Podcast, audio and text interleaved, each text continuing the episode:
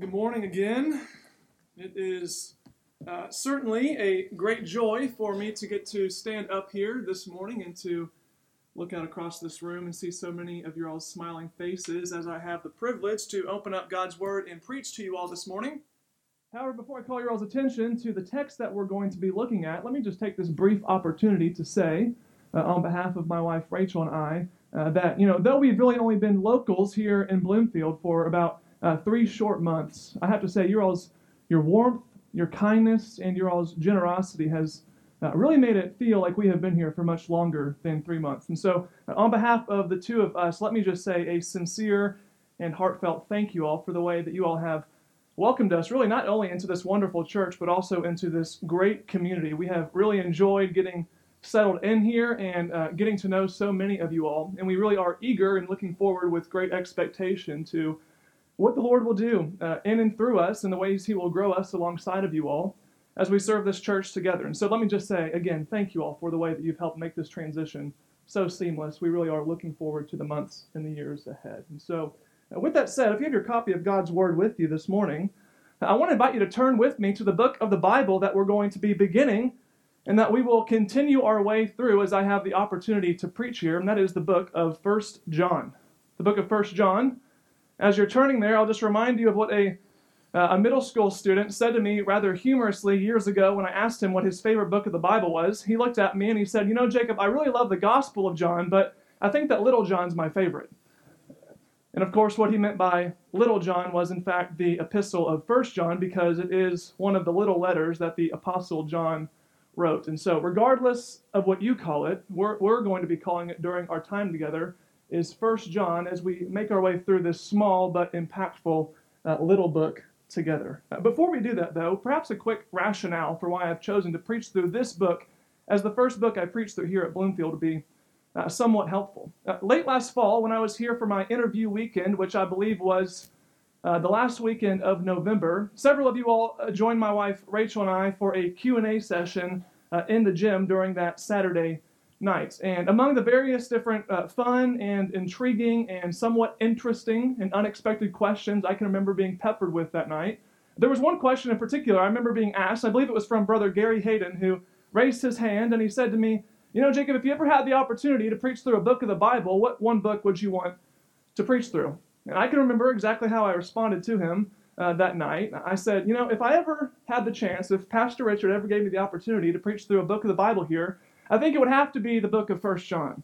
Uh, because First John, in my mind, perhaps more than any other book in the New Testament, has a way of putting steel in our spines and giving us the assurance that we uh, indeed do have eternal life and unbroken fellowship with the God of heaven. And so I, I shared that with him, not knowing if that opportunity would ever come my way. But here we are, three and a half, four months later, and that very opportunity has, in fact, come my way. And so, uh, in the interest of being a man of my word, and to hopefully provide for you all that same comforting assurance that believers have gleaned from this book for centuries upon centuries. This morning, we are going to be uh, beginning the first of many messages through this powerful little book known as First John. And so, with that introduction out of the way, I want to invite you all to stand with me now, if you're able to do so, as I read for us the first four verses of First John together. And these first four verses really serve as the prologue to this entire letter. And so this morning we're looking at 1 John verses uh, chapter 1 verses 1 through 4. And starting in verse 1, this is what the apostle John writes. He says that which was from the beginning, which we have heard, which we have seen with our eyes, which we have looked upon and have touched with our hands concerning the word of life. The life was made manifest, and we have seen it, and testified to it, and proclaimed to you the eternal life, which was with the Father and was made manifest to us. That which we have seen and heard, we proclaim also to you, so that you too may have fellowship with us. And indeed, our fellowship is with the Father and with his Son, Jesus Christ. And we are writing these things so that our joy may be complete. Let's pray together. Well, Father in heaven, we come to you this morning so that our joy might be complete by looking at your Son, Jesus Christ. Father, as we come here Sunday after Sunday, we know that there are many things that we can say there are many things that we can sing about, there are many things that we can discuss together, but none of them surpass your Son, Jesus Christ. And none of them are greater than the Savior who died on the cross for our sin. And so this morning, as we look at his face and as we study him at the beginning of this letter, Lord, I pray that you would open up our minds to perceive wonderful things in your word, and that we would see your son Jesus for who he really is, and that through studying him, Lord, we would be emboldened to go out and be a witness for the gospel that he came to proclaim and to make possible for us. And so, as we uh, study this book, Lord, I pray that we would be encouraged, that we would be edified, and that we would be sharpened together uh, in our witness and in our discipleship uh, with you. And so, we say all these things in Jesus' matchless name. Amen. Y'all may be seated. If you're taking notes, then the label that I've given to our message this morning is confessing the true Christ. Confessing the true Christ. If you are someone who has spent really any length of time studying the New Testament, then you've uh, probably realized by now that there are about as many different styles of writing displayed in the New Testament as there are authors of Scripture who have uh, written these various different books. For example, if you are someone with a type A personality, you probably find yourself drawn to and appreciating the writing styles of biblical authors such as uh, the Apostle Paul or Dr. Luke, as Pastor Richard likes to uh, refer to him. As we read biblical authors like these names that I've just mentioned, we quickly realize that they are very linear in their writing styles. Uh, their logic seems to pour forth almost seamlessly from point A to point B to point C. It's almost as with each new chapter that they write, they're adding an additional rung in the ladder that they are ascending in their logical argument. And so, as we read these types of authors, we quickly realize that they tend to be much more rational and much more calculated in nature. However, when we come to the epistle of 1 John, we see something of an almost entirely different nature. It doesn't take long until we quickly notice that the apostle John bears almost no similarities whatsoever to these authors like Paul or Luke. In fact, one pastor I read recently on this matter said that if Paul writes like a lawyer arguing a case in court, then John writes like a father who is speaking to his children, emphasizing himself again and again and again. In other words, where the Apostle Paul is linear, uh, John tends to be more circular. Where the Apostle Paul is building a clear argument in a certain case, John tends to be emphasizing certain themes and repeating himself over and over again. And so, because of that, one of the keys to understanding the book of First John is to recognize these certain key themes that he emphasizes time and time again in his letter, the certain points that he comes back to and rehashes over and over throughout this little letter. And so this morning, as we kind of are at the outset of our study and sort of stand at the base of this mountain known as First John, I think it's important for us to ask the question what are these key themes that John tends to emphasize again and again? Uh, what is the heartbeat behind this letter? What are the foundational blocks that he is concerned to set in view of his audience? In other words, if we were to ask John, what was the purpose for why you wrote this letter, uh, what would he say? Well, it's often been said that the great purpose statements of the book of First John, and you might jot this down, is found in uh, the 13th verse of the fifth chapter, where John writes, I write these things to you who believe in the name of the Son of God, that you may know that you have eternal life. K N O W, know. One of the unique features about this letter is that John uses this little word know not five times, not ten times, not 15 times, not 20 times, not 30 times, but 40 different times we see him use this word no. And because of the repetition with which we see John use this word, it is rather obvious that the purpose for which John has written this book is so that his readers would know beyond a shadow of a doubt that they indeed have eternal life. In fact, it has been said before that if the Gospel of John was written so that we can know how we might be saved, then the epistle of First John was written so that we might know that we have been saved. And so, as we look at this book, we quickly notice that John has a pastor's heart. And as a pastor, he does not want those who are truly Christ to go on wandering in doubt about where they stand with the Lord. He does not want them to be crippled in their faith and lacking the vitality that is oftentimes the result of navel gazing and doubt about uh, whether we are in the kingdom or out of the kingdom. However, at the same time, and perhaps one of the most uh, comforting features of this letter, is that John seems to uh, unreservedly acknowledge and recognize that there still remains a category of Christians who are truly saved yet lack this assurance of their salvation. Christians who, in fact, will one day be told, Well done, good and faithful servant, enter into the joy of your Lord, yet in the meantime are currently living, as Pastor Steven Lawson once put it, in continual doubt as to whether they are the missionary or the mission field. and John does not want this to be the case.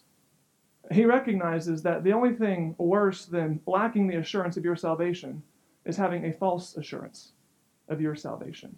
And so throughout this letter, we see him put before us various different marks by which we might test ourselves to see whether or not we are in the faith and whether or not we have really been born again by this imperishable seed that God has planted within our hearts. And so this is a book about assurance.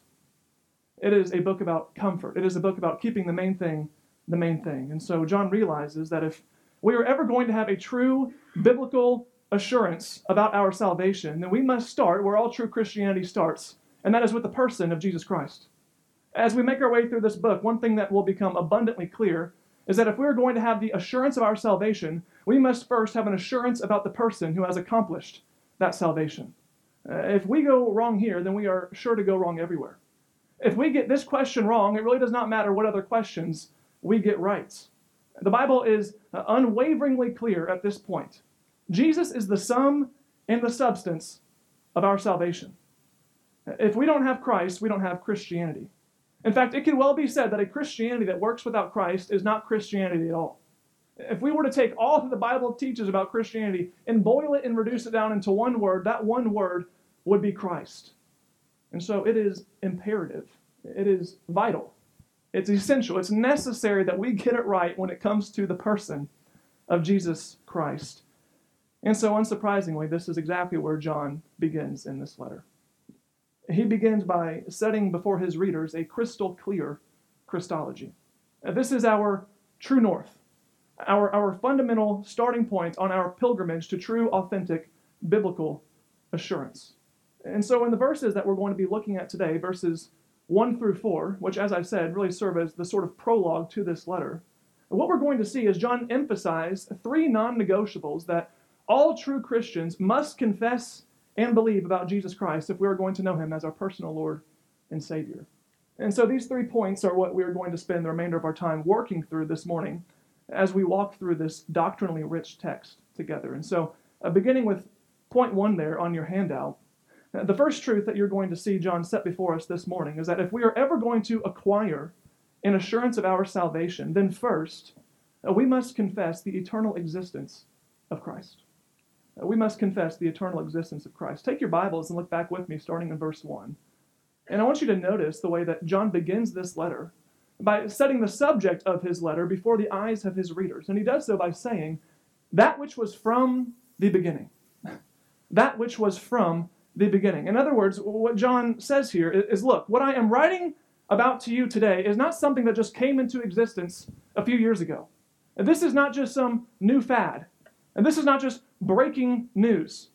The person that I am about to tell you about is not listed on the up and coming Rising Stars list. You're not going to find his name in New York Times catalog of people to watch out for in 2023. No, no, the person I am writing to you about in this letter predates time. He predates humanity. In fact, John says he predates creation itself. That which was from the beginning, John says. Right out of the gate, we are really brought face to face with a crucial component of our profession as believers. And that is to say that Jesus Christ has existed eternally from before the foundation of the world. He has existed before time began. Now, of course, someone here may be wondering silently to themselves as I say that, well, how do we know for sure that the person John is referring to here is in fact the Son of God? How do we know that this is talking about Jesus Christ? In other words, how can we know that he is not simply referring to the Father or to the Spirit? Which, to be honest, is in fact a fair question because if you haven't noticed, nowhere in the first two verses of this text do we see Jesus' name explicitly mentioned. And in fact, in verse 3, once we do finally see Jesus' name mentioned, it's only mentioned in reference to the fellowship that we have with the Father, which is through his Son, Jesus Christ. And so, because of that, that really naturally and rightly begs the question how can we be sure about who it is that John is referring to here? Let's put another way how can we know who is the that which which was from the beginning. Well, I think that two points can really be made here that give us confidence that this is, in fact, Jesus Christ, the Son of God, of whom John is here describing. And the first clue is found in verse 2. Look back with me in your Bibles at verse 2. John writes, The life was made manifest, and we have seen it, and testified to it, and proclaim to you the eternal life. And then here comes the key phrase, which was with the Father, and was made manifest to us. In other words, whoever this eternal life is that John is referring to, he plainly tells us here that this life was with the Father. And so, right out of the gate, that rules out the possibility of the subject here being the Father himself, because notice, John does not say that this eternal life was the Father, but rather that this eternal life was with the Father. And so, if that's the case, then this leaves us with the possibility of the subject here being either the Son of God or the Spirit of God. But again, as we look back at this text, we quickly realize that uh, this cannot be referring to the Spirit of God either, because later in verse 1, John repeatedly talks about the subject here being one whom he and others have heard of and have seen and have touched with their hands and so on and so forth, which, as we know, is not language we would use to describe our dealings and experiences and interactions with a spirit, but is rather language that we would use to describe uh, our interactions with a human person. And so, with this, we are really led to believe that who John is talking about here when he says that which was from the beginning is none other than Jesus Christ himself. However, there's a second step that I think we can take here that really further supports this notion and this idea that this text is, in fact, talking about Jesus Christ. And perhaps some of you here have already begun to notice this as we've just spent a little bit of time in this text this morning, but that is simply to say that this text almost directly mirrors what John wrote about Christ in the opening prologue to his gospel. In fact, if you're able to, I want you to hold your spot right there in 1 John and flip back a few books to uh, the opening chapter of the Gospel of John. And I want to just kind of read for you these first few verses in the opening prologue to John's Gospel. And I want you to notice the overwhelming resemblance between John chapter 1 and 1 John chapter 1. Here's what John writes in the first few verses of his Gospel. He says, In the beginning was the Word, and the Word was with God, and the Word was God. He was in the beginning with God. All things were made through him, and without him was not anything made that was made. In him was life and the life was the light of men. Now, when you take this and you put it up against what John has written about here in 1 John chapter 1, it is almost undeniably clear that what John is talking about here is none other than the incarnate Word who had existed eternally with the Father. It is really as though when John writes in 1 John 1 1, that which was from the beginning, he is simply referring his reader's attention back to that which he wrote about in John chapter 1 when he said, In the beginning was the Word essentially what he is saying here is look, I've already told you in my gospel that in the beginning was the Word. Now, all I'm doing here in this letter is simply referring you back to that Word which was in the beginning. And his audience here would have uh, recognized this. They would have likely already received a copy of his gospel as it was circulating around that region. And so when they read here that which was from the beginning, it would have triggered in their mind, oh, yeah, I remember when John said, in the beginning was the Word. That's just what we're talking about here. And of course, we know whenever the biblical authors mention the word in this sense, they do so unanimously as referring to Jesus Christ himself. Now, in the interest of not getting bogged down in the details, I think it's important for us at this point to kind of press pause and to step back from all these grammatical gymnastics and kind of ask ourselves a personal question in light of all that we've just said. Because I'll remind you that the great danger for you and I is that we would always miss the forest because of the trees. That we would always become so fixated on the details that we completely miss the God of the details. And as Christians, we know that whenever we read our Bibles, the goal is not that we would ever do so with cold and unmoved hearts, but rather as we open up God's Word, it would stoke the embers of our hearts and move us to adoration and worship of the God who has inspired them. And so, as we think about this passage from a personal standpoint, and as we consider the eternal existence of Jesus Christ, let's ask ourselves what does this passage teach us? What application is there for us in this text? How, how does what we have just said intersect with and transform our lives in the here and now? Well, perhaps the clearest thing that this foundational truth reminds you and I of today is that Jesus Christ did not come to earth because he was lonely. Contrary to what the culture might want you and I to believe, Jesus Christ did not take on human flesh because he simply needed a friend because he needed somebody to keep him company. No, no, what John tells us here rather plainly is that this eternal life was not without company, but was rather with the Father. Jesus Christ did not exist eternally as a party of one.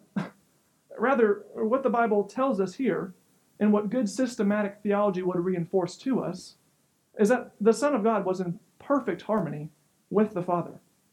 And he enjoyed perfect fellowship with him through the Spirit for all eternity past. And when we consider that, we quickly realize that Jesus Christ was not lacking anything. and so the practical implication for you and I this morning is to realize that unless one of us here were ourselves from the beginning, then our job is to worship him who was from the beginning. We are to sing his praises.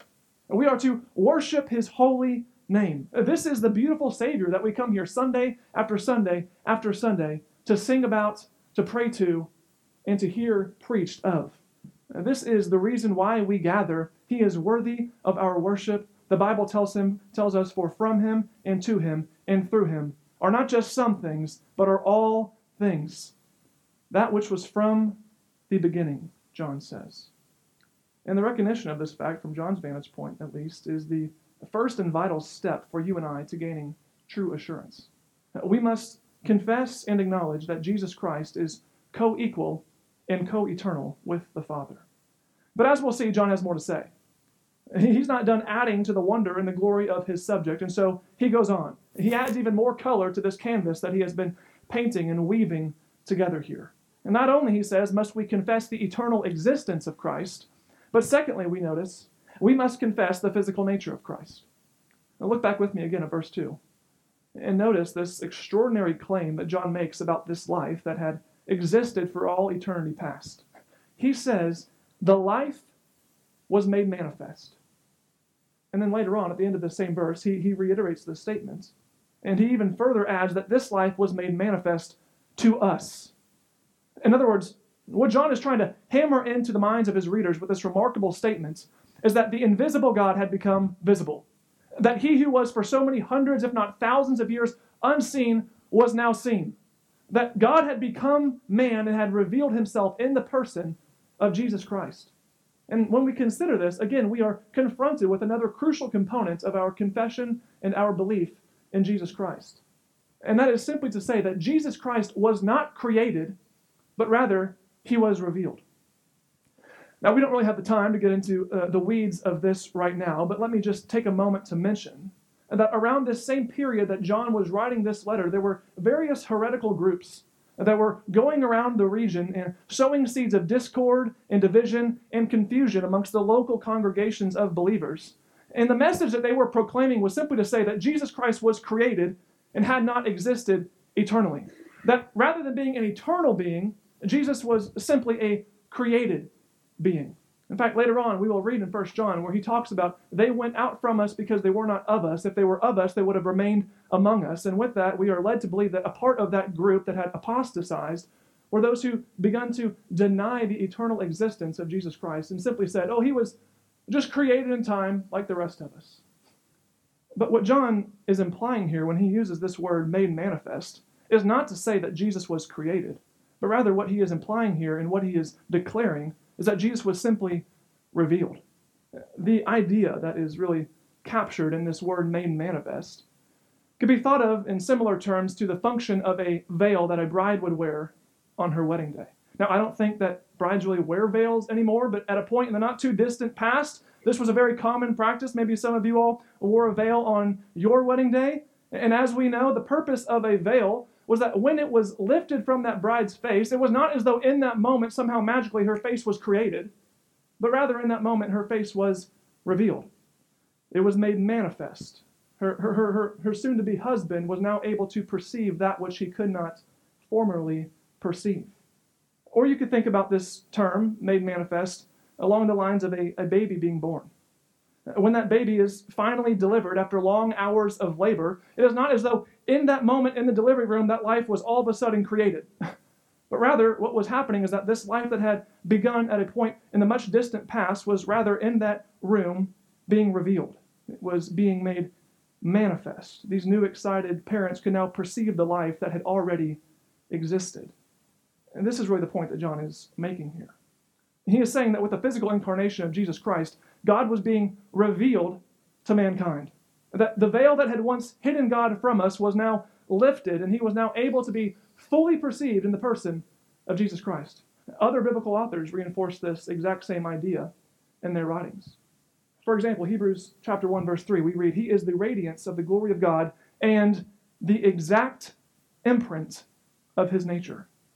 In Colossians 1:15, as we already read earlier in this service, Paul writes, "He is the image of the invisible God." And then in verse 19, "For in him not some, not just a lot, not just a good measure, but for in him all the fullness of God was pleased to dwell." And this, of course, is exactly the point that John is emphasizing in the prologue to his letter here. However, one of the things that you and I can appreciate about John's writing is that he is not content to just leave his arguments in the abstract and in the intangible realm, but rather he goes to great lengths to add convincing proofs for his argument by appealing to the first-hand experiences that he and the other apostles had had with Christ during his earthly ministry here on earth. Look back with me again in your Bibles at verse 1 and just notice the abundance of sensory language that John uses here to uh, describe his uh, relationship with Jesus Christ. And as we uh, walk through these, if you're able to, I would just encourage you to underline or to circle these phrases one by one so that you can note this emphasis when you return to this text in your own personal study. First of all, we see John say in verse 1 that this eternal life, which was from the beginning, uh, was something which we have heard. In other words, John says, we literally heard his voice as he walked among us. Just as you are hearing me speak this morning, John says, we heard him speak to us. And this was not just a figment of our imagination, John says. This is not just, oh, I was reading my Bible the other day and I feel like God told me. No, no, no, no. Uh, we literally heard God's real, tangible, inaudible voice speaking to us in the person of Jesus Christ. But not only have we heard him, John says, but furthermore, and you'll see this next, he says, We have seen him with our eyes. I laid my eyes on him, John says. I am an eyewitness to his physical nature. He was here. I saw the miracles he did, I saw the signs he performed. This is not just uh, someone else telling us what they saw with their eyes. No, this is what we saw with our eyes. And we heard him, we saw him. But if that's not enough, John says, let me just drive the nail into the coffin with this final proof. He says, We touched him with our hands.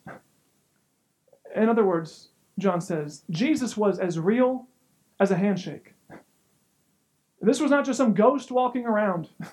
This was not just some illusion causing people to rub their eyes trying to make sure that what they were seeing was real. No, John says, he had flesh on. We could feel him. John says, I laid up against his breast at the Last Supper. Upon the resurrection, uh, our brother Thomas placed his finger into his side. I don't know how else to put it to you, John says. What I'm trying to tell you is that Jesus Christ is God in human flesh. Jesus is God with skin on. Uh, we heard him. We saw him. We have touched him. I don't think it's a coincidence here that John appeals to our three highest and most reliable senses. As we look at this, we, we quickly realize that the physical nature of Jesus Christ is not something that John is willing to open up for debate. Uh, there were no apostolic think tanks back in the day trying to iron out this issue. No, no, John is absolutely certain about the physical nature of Jesus Christ. He is not just bull, he's not just dogmatic about this, he is being bulldogmatic at this point. And the reason for this, I believe, is because John wants you and I to know something today beyond a shadow of a doubt. And that is simply to say that Jesus Christ is real. He really lived. He really died on the cross. And he was really raised three days later back to eternal life. Brothers and sisters, our faith is not just an illusion. This is not just some fairy tale that we come together every Sunday morning to discuss and to talk about to boost our self esteem, to give us a pat on the back to go out and live a better moral lives. 1 Timothy 1:15 Paul says, "The saying is trustworthy and deserving of full acceptance, that Christ Jesus came into the world to save sinners." Uh, we don't come together each week simply to worship the theory of salvation. We don't come together each week simply, simply to worship the idea of salvation or the plan of salvation. The reason we are here this morning is to worship the man of salvation, and that man has a name, and his name is Jesus Christ. This is what John is declaring to us here. Well, that brings us then to our final point this morning that John wants us to see. Not only must we confess the eternal existence of Christ, not only must we confess the physical nature of Christ, but finally, we must confess the central role of Christ. We must confess the central role of Christ.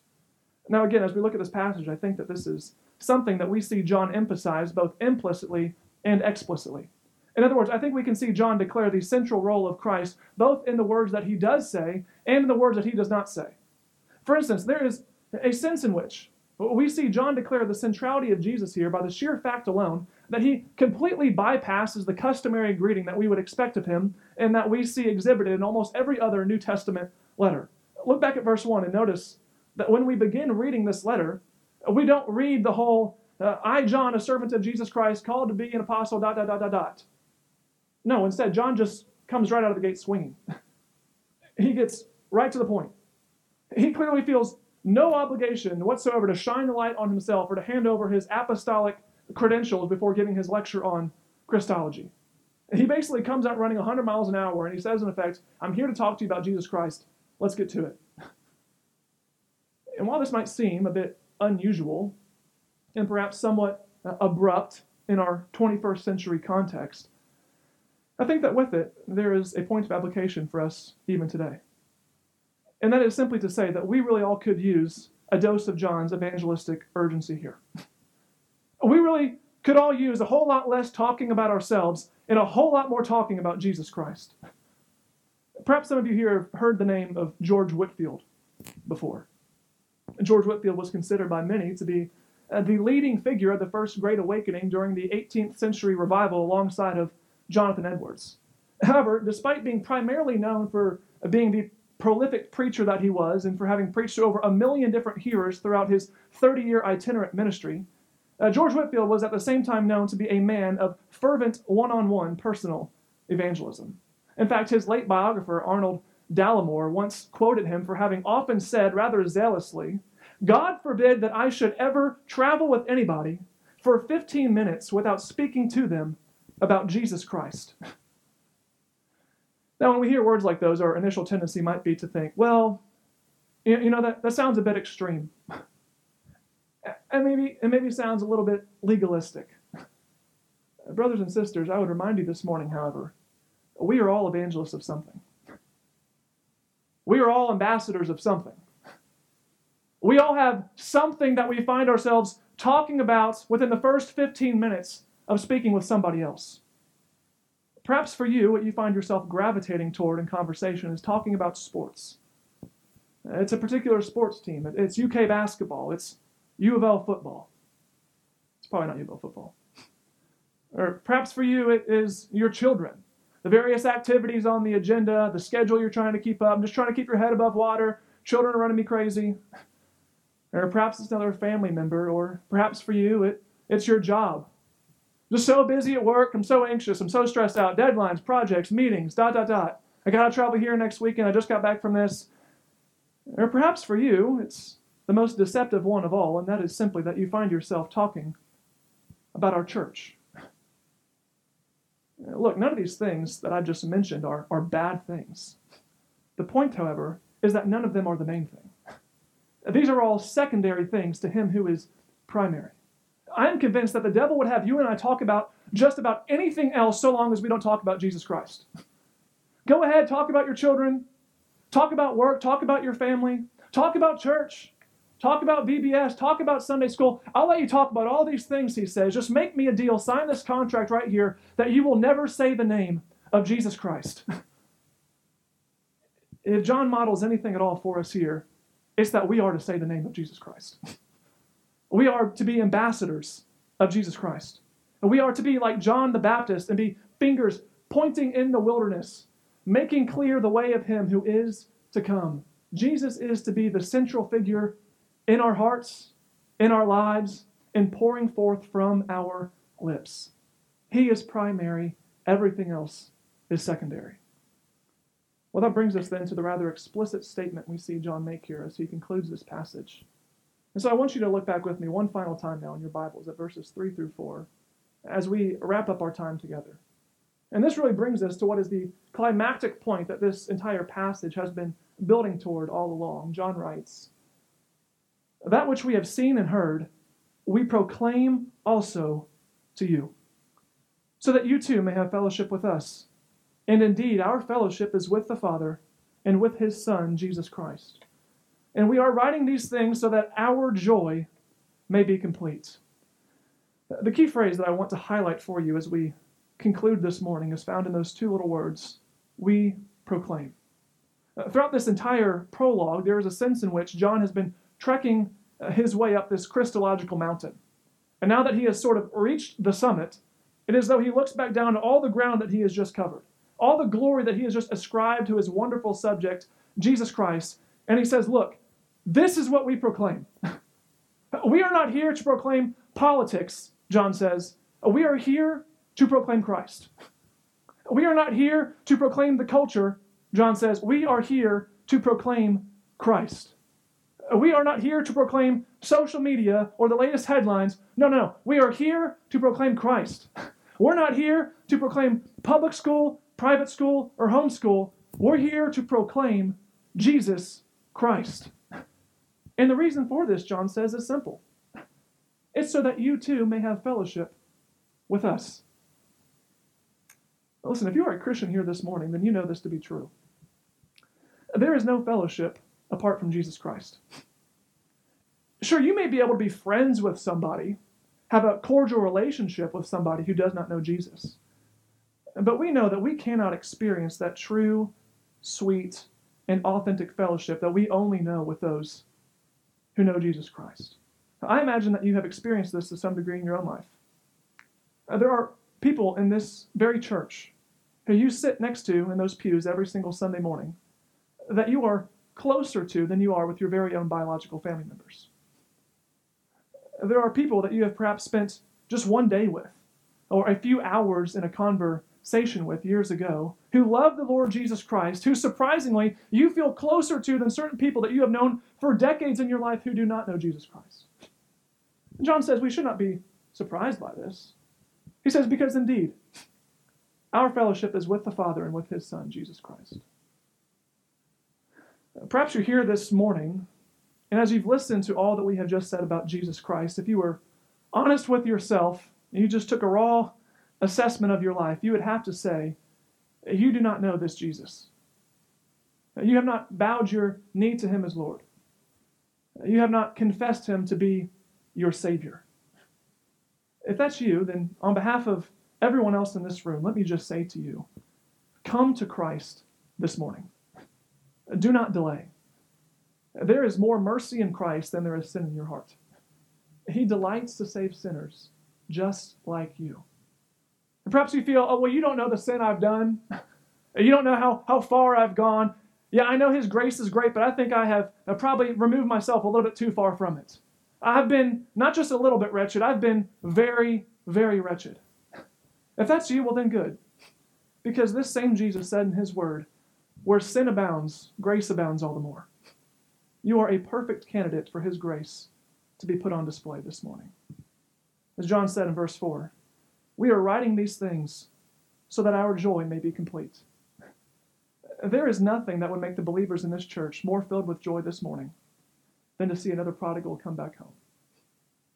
And so, this is the invitation for you today.